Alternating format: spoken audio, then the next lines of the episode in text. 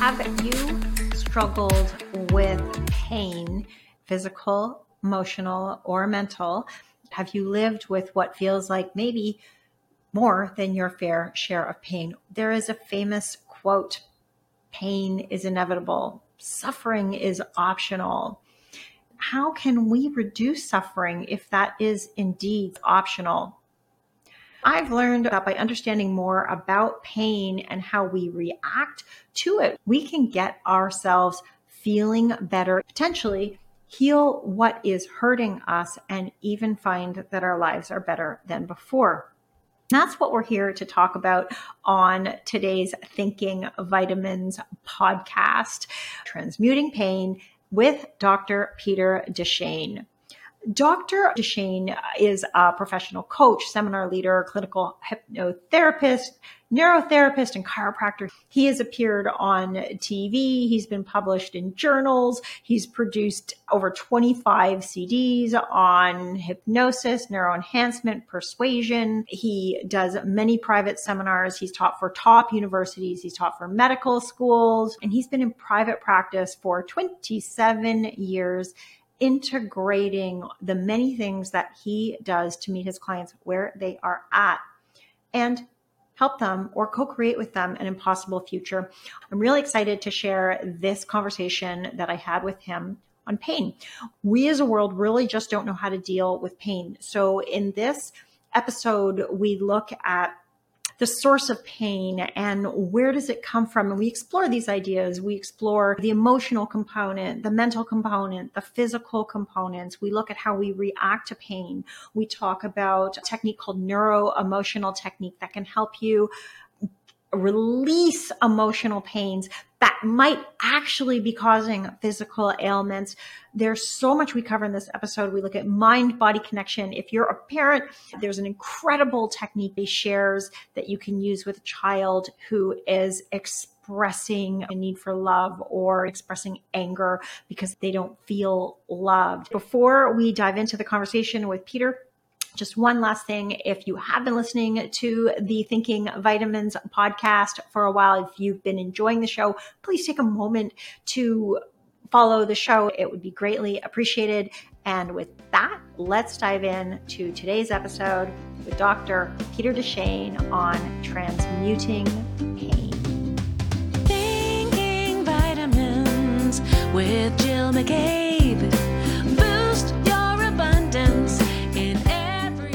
We met thirty-one years ago.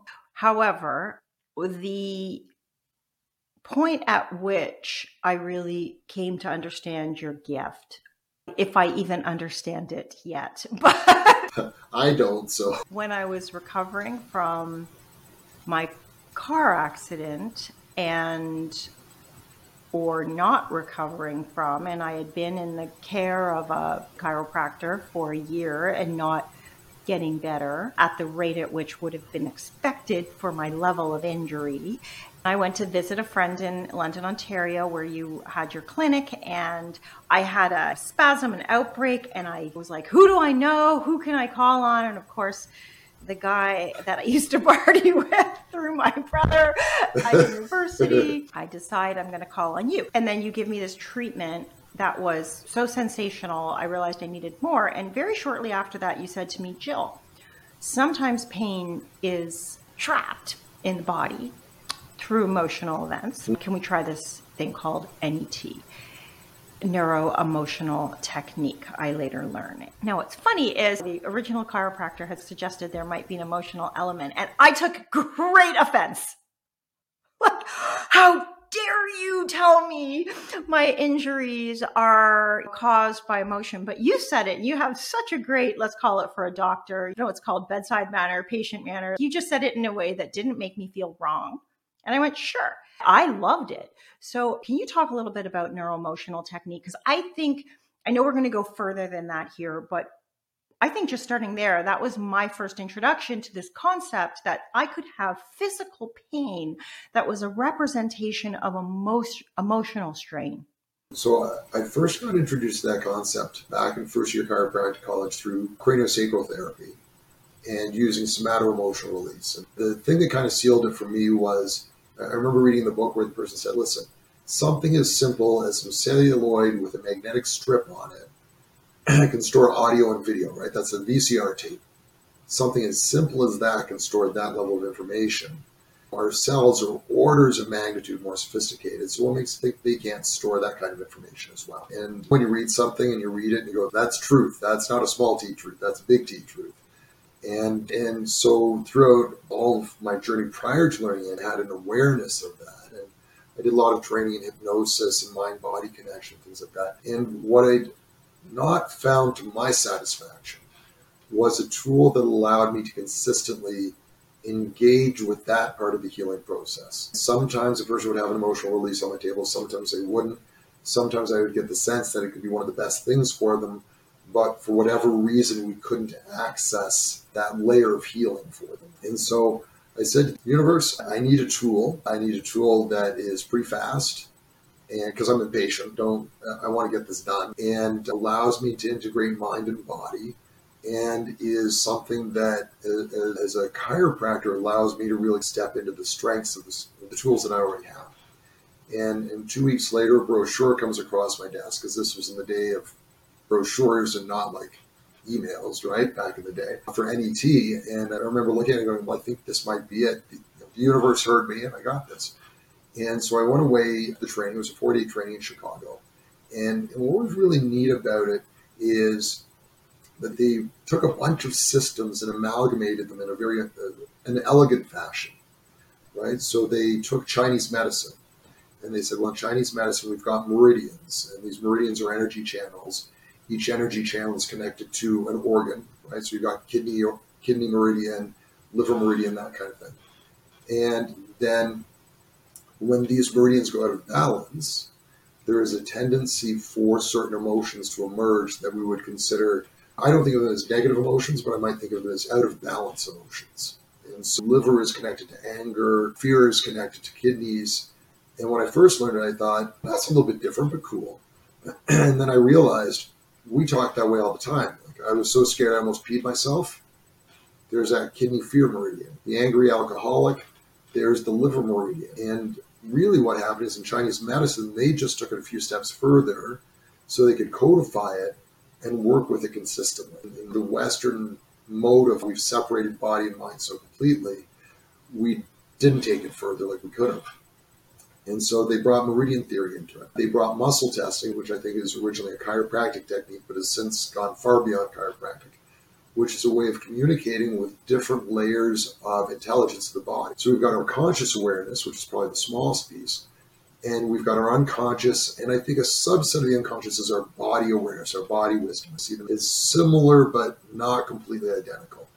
And so our conscious mind, I figure if all of our problems were conscious, we'd fix them because we're smart. We would go, that makes no sense. Why am I doing that? And we just stop. But that's not what happens. We recreate patterns and events within our lives, physically, mentally, emotionally, spiritually, that don't necessarily make a lot of sense in the terms of are they for our highest and best good, but they keep on reappearing. And so to me, that screams that there's something happening at a much deeper level of processing. And muscle testing allows us to get there. It allows us to get past conscious defenses and plumb in the yes, no manner, deeper awarenesses that we have. And so they did that. And then they borrowed on some psychotherapeutic ideas, like that there was probably a time when this pattern installed itself. And so when it did, say it was a pattern that started when you were three or four years old, well, there's going to be a significant portion of yourself when that pattern fires up that will regress back to that age. So now you've got this wounded four-year-old trying to negotiate an adult circumstance. It just doesn't work well. And I think we've all had the experience of either ourselves or being in a situation where you're sitting there and there's somebody like really losing their mind and you're sitting there going, I feel like I'm talking with a tantrumy toddler right now. What's going on? It's that pattern started back then, so they've regressed back to that point. So if we can figure out when did it start, so I call it the inception, was there a particular event that was related to it? And sometimes it's a singular event, sometimes it's a series, a singular event. So did was there a point where mom or dad just looked at the kid derisively and say, you're stupid, why would you do that? And then for the rest of their life, if somebody looks at them a certain way and calls them stupid, they just fall apart. It just redlines them immediately. And or sometimes it's a series of events that happen. One of the most common ones we see is, say, somebody moved when they were seven or eight years old. They end up in a new school. And so now they got to try and fit into an unfamiliar environment. And usually that means, in part, selling oneself out a bit to fit in. And so then that can become a pattern that plays out further on in their life that has to be resolved. So that's another concept. I think another piece out of that is that people will tend to fall into patterns that they're most familiar with, not what's good for them. And where we see a classic one with that is relationships. People will get into relationships that mirror prior experiences, but are not necessarily the best relationship for them. But it's what they're familiar with. It's, there's the classic of, you take a look at two people on pieces of paper. Person A, you look at and go, man, on paper, this guy is fantastic. This person would be right up my alley. Person B, you look and go, this person's a bit of a train wreck. And then you meet them in person A, there's nothing going on. But I don't know, there's something about person B that is attractive, is interesting. Well, chances are that's unresolved stuff in one's past that you're familiar with as a dance, and so you'll be attracted at an unconscious level to person B. So that's one of the metrics I've seen happen as people make changes and shifts in their life, is just simply the quality of people they attract into their life, whether that's partner quality or friend quality, business person quality. It starts to evolve and change for the better, and it's really neat to see. So if we take it, yeah, and so if we take a look at sort of these tools, and then we take a look at the idea of emotions that get trapped in the body, that emotion is really short form for energy and motion. And so long as that energy is moving through the body, it might be momentarily uncomfortable, but the energy moves through, it peaks, it surges, we feel off, and then it subsides, we're fine. But if that emotion, that energy becomes so great that it essentially short circuits that meridian, it overwhelms it, then we can't resolve it. So in psychology, we call that an uncompleted gestalt. In N E T, you say it's trapped energy. Same phenomenon, I really think. It's just a different way of putting it. And so with N E T, what we do is the correction then is freeing up the energy so that the system can process it, move through it, so that it's no longer this reverberating circuit in the background that will get activated when we least want it to, and will have a tendency to attract similar similar phenomenon to us in order to, I like to think, in order to learn and resolve, but certainly within the phenomenology of it's a familiar energy, and since we're familiar with it, we'll interact with it more easily, for better or worse. So that was my introduction to these pains that were, these emotions that were stuck in certain organs, and they were causing physical manifestations, and that I wasn't getting better fast enough for my car accident, or as fast as we would have expected. Mm-hmm. And then on a more subtle level, and you went there from the relationship standpoint, they were also affecting me in interpersonal relationships. So they were at this point that we reconnected, they were manifesting physically, mm-hmm. but they had been manifesting through my relationships for years. And the physical was the last phase. And I do, I have a friend who's a psychologist who said it's acceptable to get treatment for physical ailments. So sometimes when we have these stuck yes, emotions and they're true, affecting our true. interpersonal relationships or our work or our friendships or our room, it's harder to be validated for that emotion.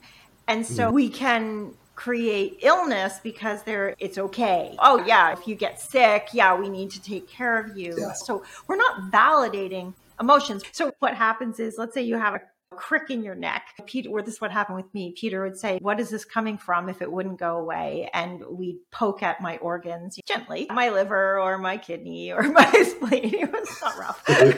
Just, he had a muscle testing system, and would identify a former event that was at the source of this physical manifestation of the pain. And he mentioned that he's impatient and he likes things to be quick. I'm also impatient.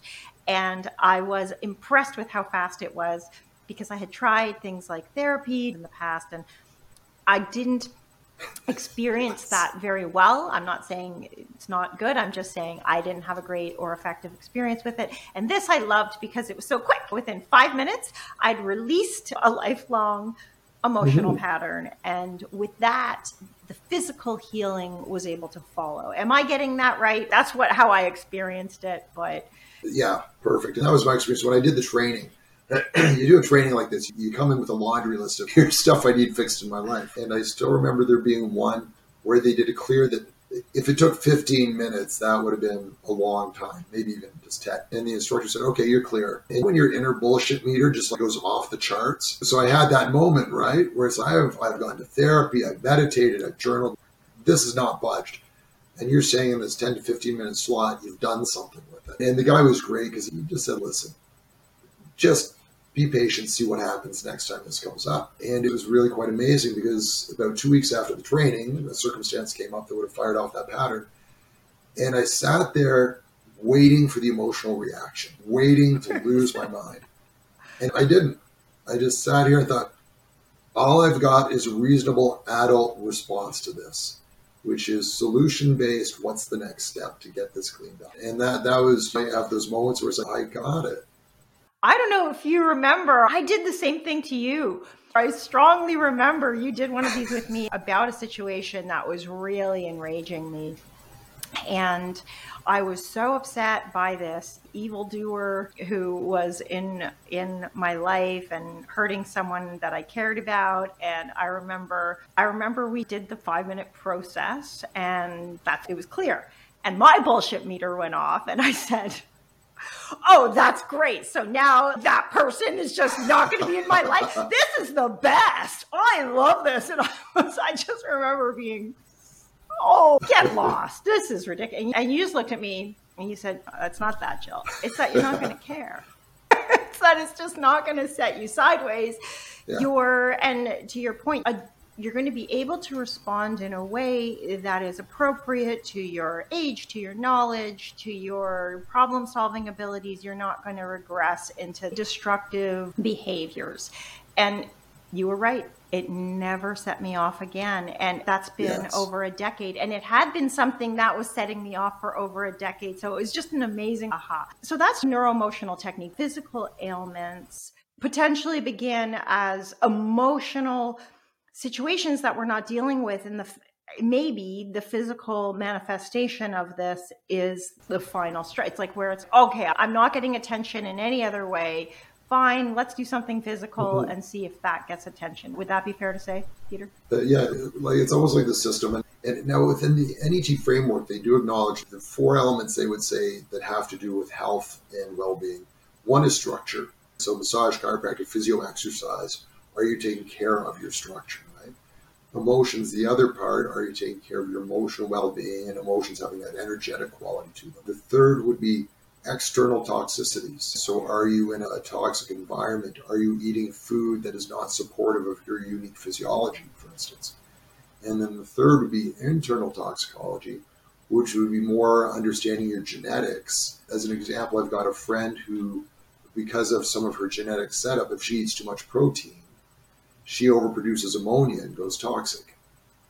And so knowing that, she keeps her either she keeps her protein intake moderate, or if she's doing some training and heavy work that way, she takes supplements to aid in the movement of ammonia back into urea because she knows that about herself. And then I think the trick with anything that's going on is to understand the proportion that each one of those plays then within one's whatever you're focusing on.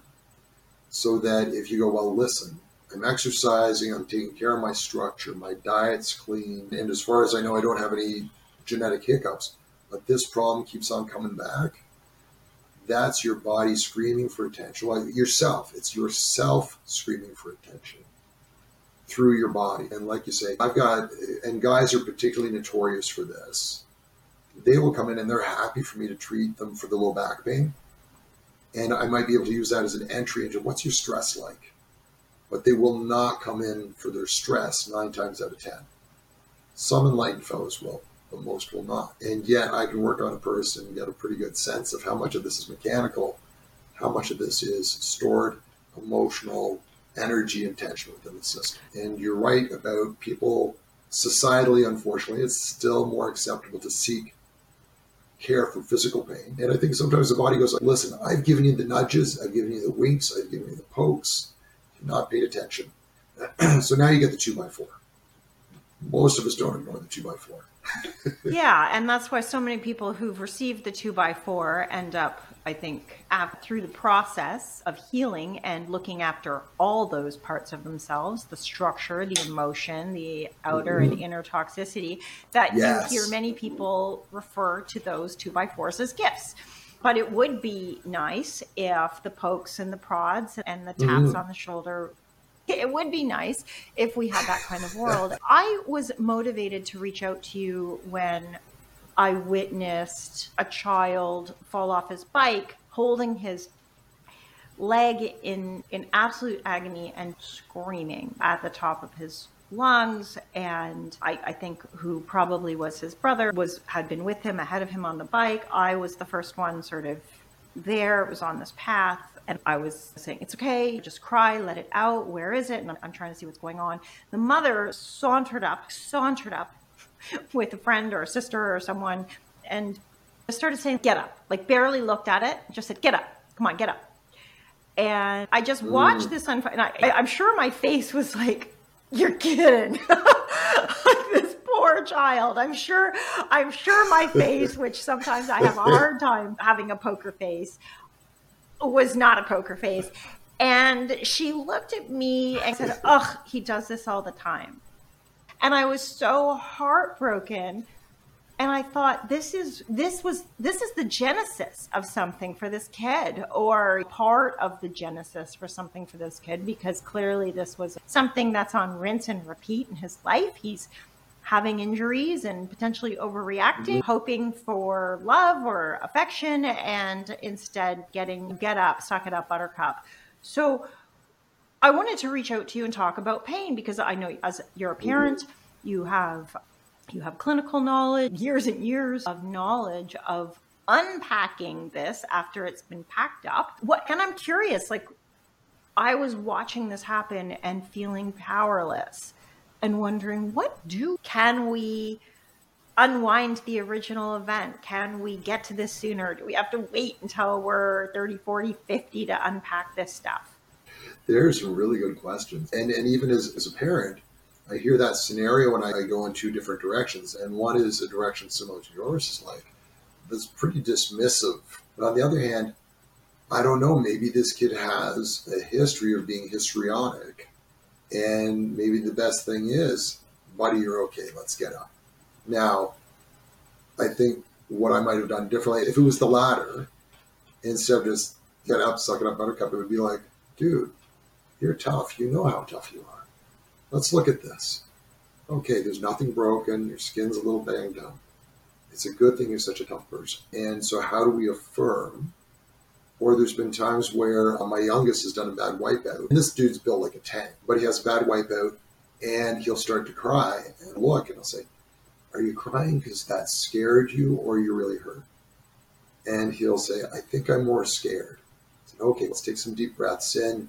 Let's check you out. You're okay. I'm going to pop in. That's a profoundly different response. That is beautiful to me. What I'm hearing is not a dismissiveness, not a get up, come on, enough. It's like, all right, to me, that sounds like it takes, oh, the same amount of time, if not less time. To me, that sounds quite efficient. And I've done similar things with my mm-hmm. nephew, with like, all right, where is it? Can I? I'm always like, can I kiss it? And tears melt immediately, like yeah. when this terrible wound is kissed. Okay, first of all, let's kiss it. That's got to happen. And it's okay. Yeah, all right, yeah. next. But I actually think your response of saying, all right, you're a pretty tough person. Okay, is that emotional? Was it frightening? Was it scary? Is there a physical pain? I think right there is an acknowledgement that there is something. And so if we know there's something, then we can teach and we can model how you deal with it. I think I'm a pretty big believer in resilience, which is something that I think we're in danger of losing a lot of these days. And resilience, because life, life is sometimes pretty harsh. Sometimes it's beautiful, but when it's harsh, we get knocked down. We need to know how to get back up. And so if my son twenty years from now gets knocked down, metaphorically, if not physically, but he thinks, I'm a pretty tough guy, I should get up, I got this, I'm not injured, I'm just a little scared. Then he gets up and he does what needs to get done.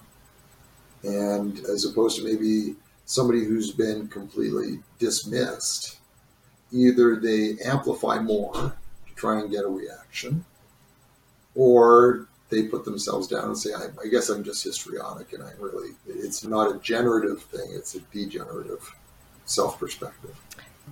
And I think that's, as parents, we always got to keep in mind, what are we reinforcing? What are we helping? What are we building? And what are the lessons? Like, don't, don't try and shield your child from every difficulty, because life isn't like that when you leave the nest.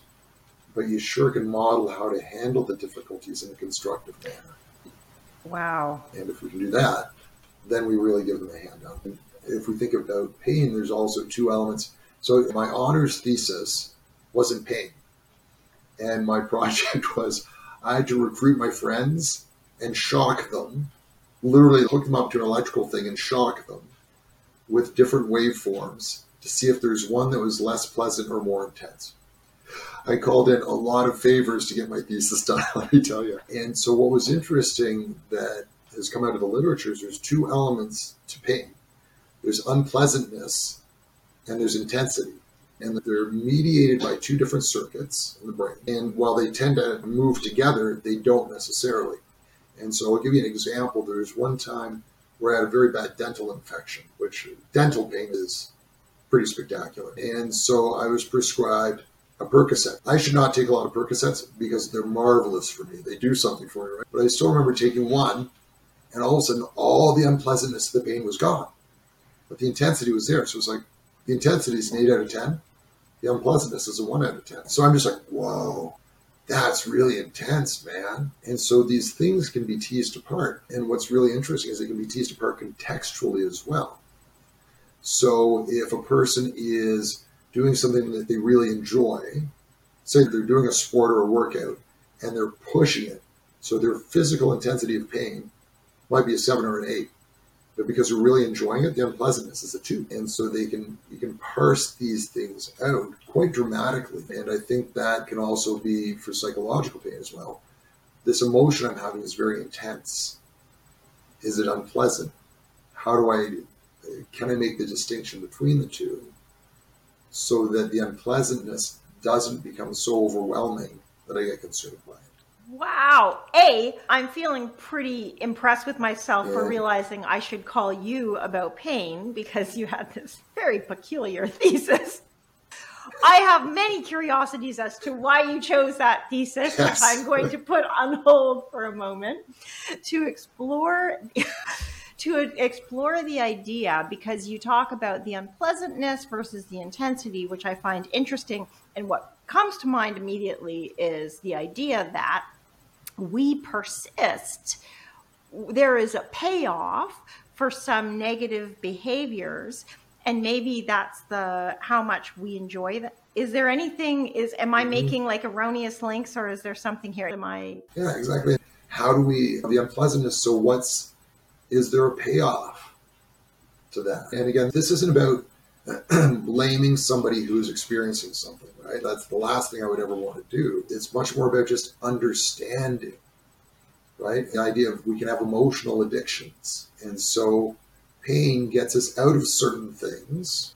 It allows us to be cared and supported for sometimes. And is that, does that give us an escape route that if we didn't have that escape route, we perhaps might make other choices in our life? And again, it's not about blaming anybody. It's about... the pain is the escape route. Yes. Yeah. So so if if I'm an overburdened parent with so much going on and I can hardly struggle to make my life work, and I come down with some sort of pain syndrome, which then means other people need to take care of me and I get to lighten up some of my responsibility, that's a that's an interesting road to be on. Because there's going to be a part of you that says, no, I want to be a fully functioning parent and I got these duties and it's really important to me. And there's going to be a part of me that says, I like having a break. This would be one of the things in N E T we can ask. People bristle at this when we first introduce it usually. What's the payoff for your pain? And they go, there's no payoff, it sucks. Maybe, but are you open to being exploring that? Most people, and usually there's different things. There's a protector part of ourselves that's saying, I need to protect this person from overdoing it, so I'm going to introduce pain here. There is the child that feels they were never cared for. And so how do we heal that? Because maybe that's an aspect of self, really just crying out for care. And maybe there's an internal martyr that says, I can only take time for myself when I'm right up against the wall, as opposed to it's okay. So that would be one of the things we work on with N E T would be the belief, it's okay for me to take time for myself, even when I'm healthy and whole. Okay, so now we can move a person out of, say, using that as a lever to create some kind of stopgap in their life where they can catch their breath. And we can say, it's okay to do that even when you're doing well. So that protective feature is no longer. I felt like this that I felt like you were giving me that as a gift right now. I've learned how to take time for myself without being up against a wall. Yes. That was one of my great life lessons. And I'm sure there are some listeners here who are like, oh, yes. So if we think about, are we experiencing pain or illness or something so that we can finally go, okay, I need some time for me, and now everyone will agree. Maybe the lesson is to find ways to take time. That's really interesting. Yeah, because it does sound bad. I do certainly remember the first time someone said that to me, what's the payoff for the pain? And I was like, how dare you?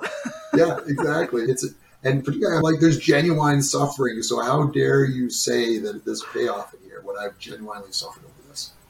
And it's like, do you want to be right or do you want to get better? If you want to get better, we need to look at those parts of ourselves that we're yeah. not proud of. I'm curious. I'm really constantly thinking about how do we how do we stop some things in their tracks? And I really yes. want to go back to how you might tell someone who's fallen, help them identify themselves as strong, or help them identify themselves as someone who can get up.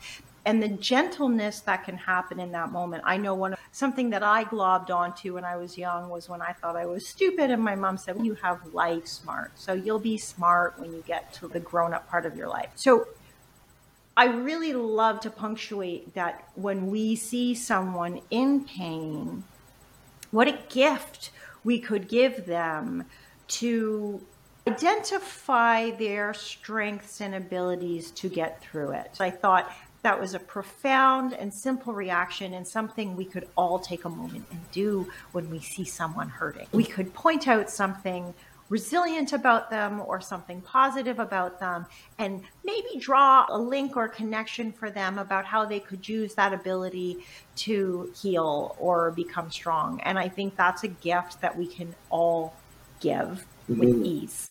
One of the elements around that that I've found is an acknowledgement of their pain before we talk about their strengths. And the reason that I found it effective, so, you know, if you use my son, uh, you look pretty surprised, you might be a little hurt, what's going on, is, so if I was talking to a friend, I would say, even something as generic as you seem a little off, is there something going on? That's, you've got a heaviness about you. And the reason that I think that's important is people need to know that you get a sense of where they're at before you give them resources and show them where they could go. So that otherwise it can sometimes seem almost like Pollyanna, right? Oh, you're strong, you'll get past this. As opposed to, yeah, you're in a freaking wall, man. That's really rough. I get why you're feeling that way. And then, and go for a period of time, say, and I've seen you go through worse, you know that. And then bring those resources back, because oftentimes when people are in the middle of something, they'll do things like they'll overgeneralize. So they'll say, this is always the way it's been. No, it's not always the way it's been. They will see their timelines get all messed up, where they think it's going to be that way forever. No, it's not going to be. There, there'll be an end to it. There's an end to good things, there's an end to bad things, there's a timeline on all this stuff. So you can help them by de-generalizing, shifting a timeline, helping them remember a time when. And sometimes I can't even remember a time when this was the case.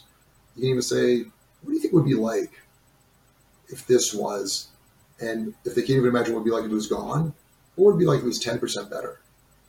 And so acknowledge the pain so there's a connection and they know you're not just trying to snow them. You know what I mean? And then say, and let's find resources because I know you got them in there. The only reason I would ever imagine wanting to be as unwell as I was when I met you was to continue to be in treatment with you. You are so good. I am brought back to your mastery at establishing rapport and connection and validating. And I know that it's not just me because I sent so many people to see you, and which was meaningful, listeners, because he was two and a half hours away, away from where I lived. And so it was a commitment to go for such a long period of time. And everyone felt seen by you. And it brings me back to that saying that is part of communication training. I don't care how much until yes. I know how much you care. Your way of just saying, of acknowledging, I see what's happening. I'm with you. That must hurt. And identifying at that level. And you would always identify no matter what it was. So if it was, no matter what it was, like, oh yeah, that would be really, that would be infuriating yeah. or that would be upsetting, or you would really show me that whatever I was experiencing, you got it. And then, yeah, that's all. And then very smoothly, you'd move to, you'd shift to this, all right, can't stay there. What are we going to do about this? And I think I've learned to do that for myself now. I've mm. learned to witness myself and go, wow, I'm upset. I've actually gotten to a point where I go, wow, I'm upset. Ooh, something's ready to go. So that's when we're trying to like the intensity and the unpleasantness. Yeah. So you've done, this is actually really elegant rewiring. I love it. So the you feel the intensity of say, this is un, but instead of going, and it's so unpleasant, it's driving me down. It's like, ooh. Another piece of the puzzle become like even more wall. And so you created this, actually, it's a beautiful rewiring of taking the unpleasant and making it pleasant. And not in a way that it's like, ooh, I want to dwell here, but ooh, this is discovery. This is something. And and then it becomes this really neat self-perpetuating cycle of healing. I have, Peter. Yeah, about a year ago, I had about ten minutes. I was at about ten minutes of upset. Now I'm less than a minute. And I'm like, oh, what is coming? What is going? What is going? Because, and so listeners, the reason I'm excited, just to articulate it, in case you're wondering, what do you mean what's going? What I mean is that when I ask for something in my life, let's say I, I set an intention or I have a mantra, I have a thinking vitamin for something I want to change or upgrade. And then shortly after putting that intention into the universe, something upsetting happens. I have now connected that upsetting thing to the thing I need to understand, heal, grow. Life is a learning experience. Yes. So there's something I need to learn in order to get that thing that has eluded me. And so I realize that upsetting event mm. is my path. And so the reason I've been able to shorten my duration in the pain cycle and not have it be unpleasant, as Peter's talking about, is that I'm connecting it to this. Ooh, that's like the test I need to pass to get this thing I want. And so yes, I, I engage with it very differently. I, I love there was a part that you said there, and the part you said, oh, this is my path.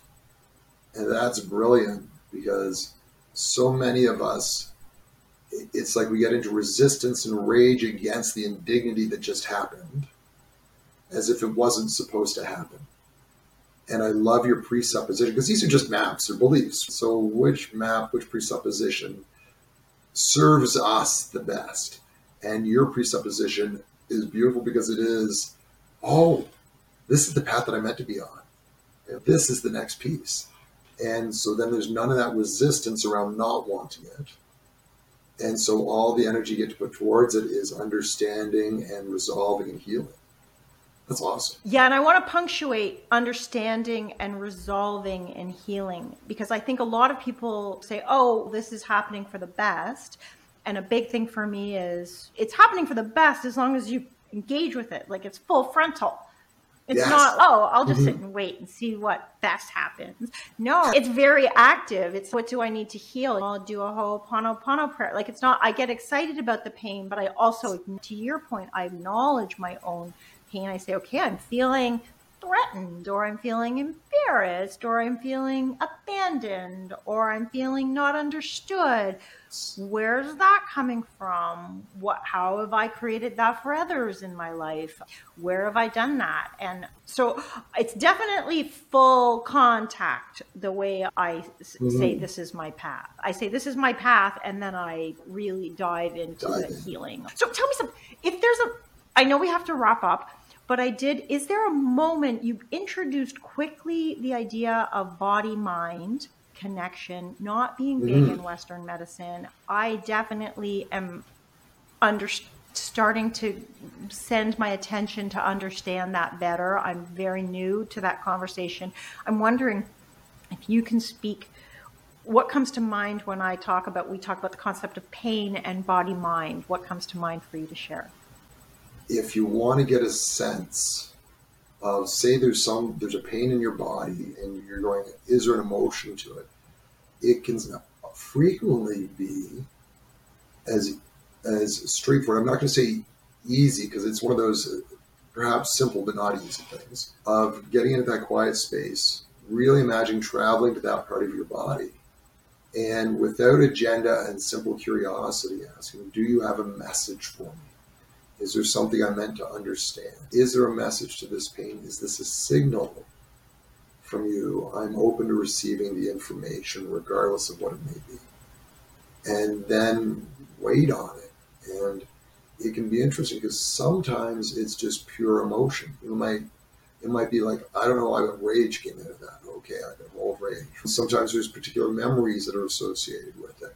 Right? So it can be any of those things. It can be, you may hear in your voice, you need to get straight with your parents. You need to let go of this. You need to forgive yourself.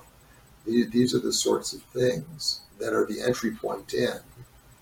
And in my experience, when I do things that way, is that when I get it right, there there's a very subtle but distinct body shift. And the way I would characterize it would be an, almost like an inner side, like that part, like if it was a shoulder, it feels like a shoulder goes, ah, I've been listened to. And everybody's inner side will be different to some degree, but I think that sense of relaxation, connection, acknowledgement, those are the sorts of things. And then I think as you go further further into that understanding, deeper down that rabbit hole, we get to the place where we'll feel an energy surge through, or we'll have a vision, or we'll have experiences that go beyond that base recognition, but it starts with the base recognition and the willingness to name it and sit with it, and instead of ignore it, because that's what we've been trained to do, to be able to settle into it in a grounded and authentic way. I really like this. As I have paid attention to the body-mind connection, that a lot of intelligence is coming from the body and that we do have this signaling system, I have noticed as I am asking for lessons or things to let go of to, to be more at peace and enjoy and flow, and I have felt that inner side. And so I'll run through, is it this, is it this, is it this, is it this in my head at a slower pace to give my body time to react. Yeah, yeah. So I'll think about ideas and I'll present ideas. And then there's one, if I'm lying down, where I'll just go, I'll just feel like, yeah, that's the one. I've now learned that's the truth moment. And I like, oh, yes. What is that? And so is that one aspect of a body-mind that's, connection? That's exactly, I think that's where our conscious awareness and our body-mind unconscious, they synchronize. And so if our unconscious is trying to be heard, you know what it's like if you're trying to be heard and nobody's listening? You get tense, and eventually it manifests as a physical tension. And then when somebody finally listens and really listens, oh, that's all I wanted to say. Feel heard. There's a release in the system. And uh, on a side note, I've done the same thing when I have a dream that feels significant. I'll get in that quiet space and I'll run through, could it be this? Does this person represent this aspect of self? And the moment that I get it, there's, it just fits. It's like that square peg in a square hole at home. And it feels good in the body. There's that acknowledgement. And again, it's subtle, but not subtle. You know, it's subtle in the sense of you don't suddenly grow an inch, but there's no mistaking it. Wow. I think that's one of the best descriptions of a body-mind connection. I that's one of my favorite. How about that? That's one of my favorite, because to think, hey, you know how you're trying to get a point across and nobody's listening, and you just get all tense. And it was like, that's all I wanted to say. And I think that's that's like for the rest of my life. That's all I wanted to. I've been trying to talk to you. And yeah, sometimes it's interesting. I have been waking up with stiff hands, stiff, like really stiff hands mm. and feet. Okay. I've been waiting up with stiff hands and feet, really mm. stiff. And throughout the day, really stiff. And so yesterday, and it's been about three days. And yesterday I went, okay, what are you trying to say? And I went yes. through, and I do it for dreams too. And I went through and I was like, okay, I'm not, I'm trying to handle everything myself. I need more help. Mm. I promise I will get more help. Do you think I woke up with stiff hands today? Oh, how cool is that? I did not. Love it. Love it. And it was like stiff hands and feet to move forward. I need more help. And I made a vow. I'm like, I promise. So it was so interesting. And then I did a bunch of exercise. Then I looked up a bunch of hand exercises and flexibility exercises online. Like I didn't just do that. And I woke up today fine. I was going to say, that's a beautiful combination of we clear the emotional, and now we take care of the physical, make sure that aspect is taken care of too. And again, that's the integration of it. I spent so much time in your care and the care of many, but you were definitely that definite pivot point for my life turning out as well as it has, Peter. But before we wrap up and before I cry, I do want to ask, as we're wrapping up a conversation on pain, these are happy tears of appreciation. As we wrap up a conversation on pain, is there anything that you'd like to add to this, to this conversation that we haven't covered yet? Can I share a parenting story? I've got a number of parenting stories that would probably, will end up having my kid in the therapist office at some point, but I want to share one where I really feel like I nailed it as a parent that in some ways is cogent, but it's also, well, I want to share this for anybody else who's interacting with kids because it was a huge piece. So my son and I, my youngest son and I are in conflict around something, not major, but enough that he's getting worked up. And he just says to me, Daddy, I hate you. And I, now, if I'd engaged at his level, I'd be like, well, I don't care. I'm, you know, I said, that's okay, bud, because right now there's enough love in me for both of us. And and I just watched him melt, and the situation was completely, it was good afterwards. It was warm, it was beautiful. And what was really cute is the next day he comes up to me, and he looks at me shy, and he goes, Daddy, I hate you. Can you tell me how much love you have in it for both of us? I said, buddy, there will always be more than enough love in me for both of us. So I just put that out to everybody that when somebody is acting out, whether it's he was seven at the time or somebody's inner seven-year-old is coming out, if we can hold a place where there's more than enough love in us for the two of you, then it always has a way of working out for the better. Wow, that's really touching. That really hit me. That's beautiful, Peter. I think that's a beautiful note on which to close this podcast about many things, pain, healing, emotions, and love, enough love. Thank you so much for joining me today. I'm grateful to have this chance to, to chat with you. Thank you, Jill. It's uh, as always a pleasure.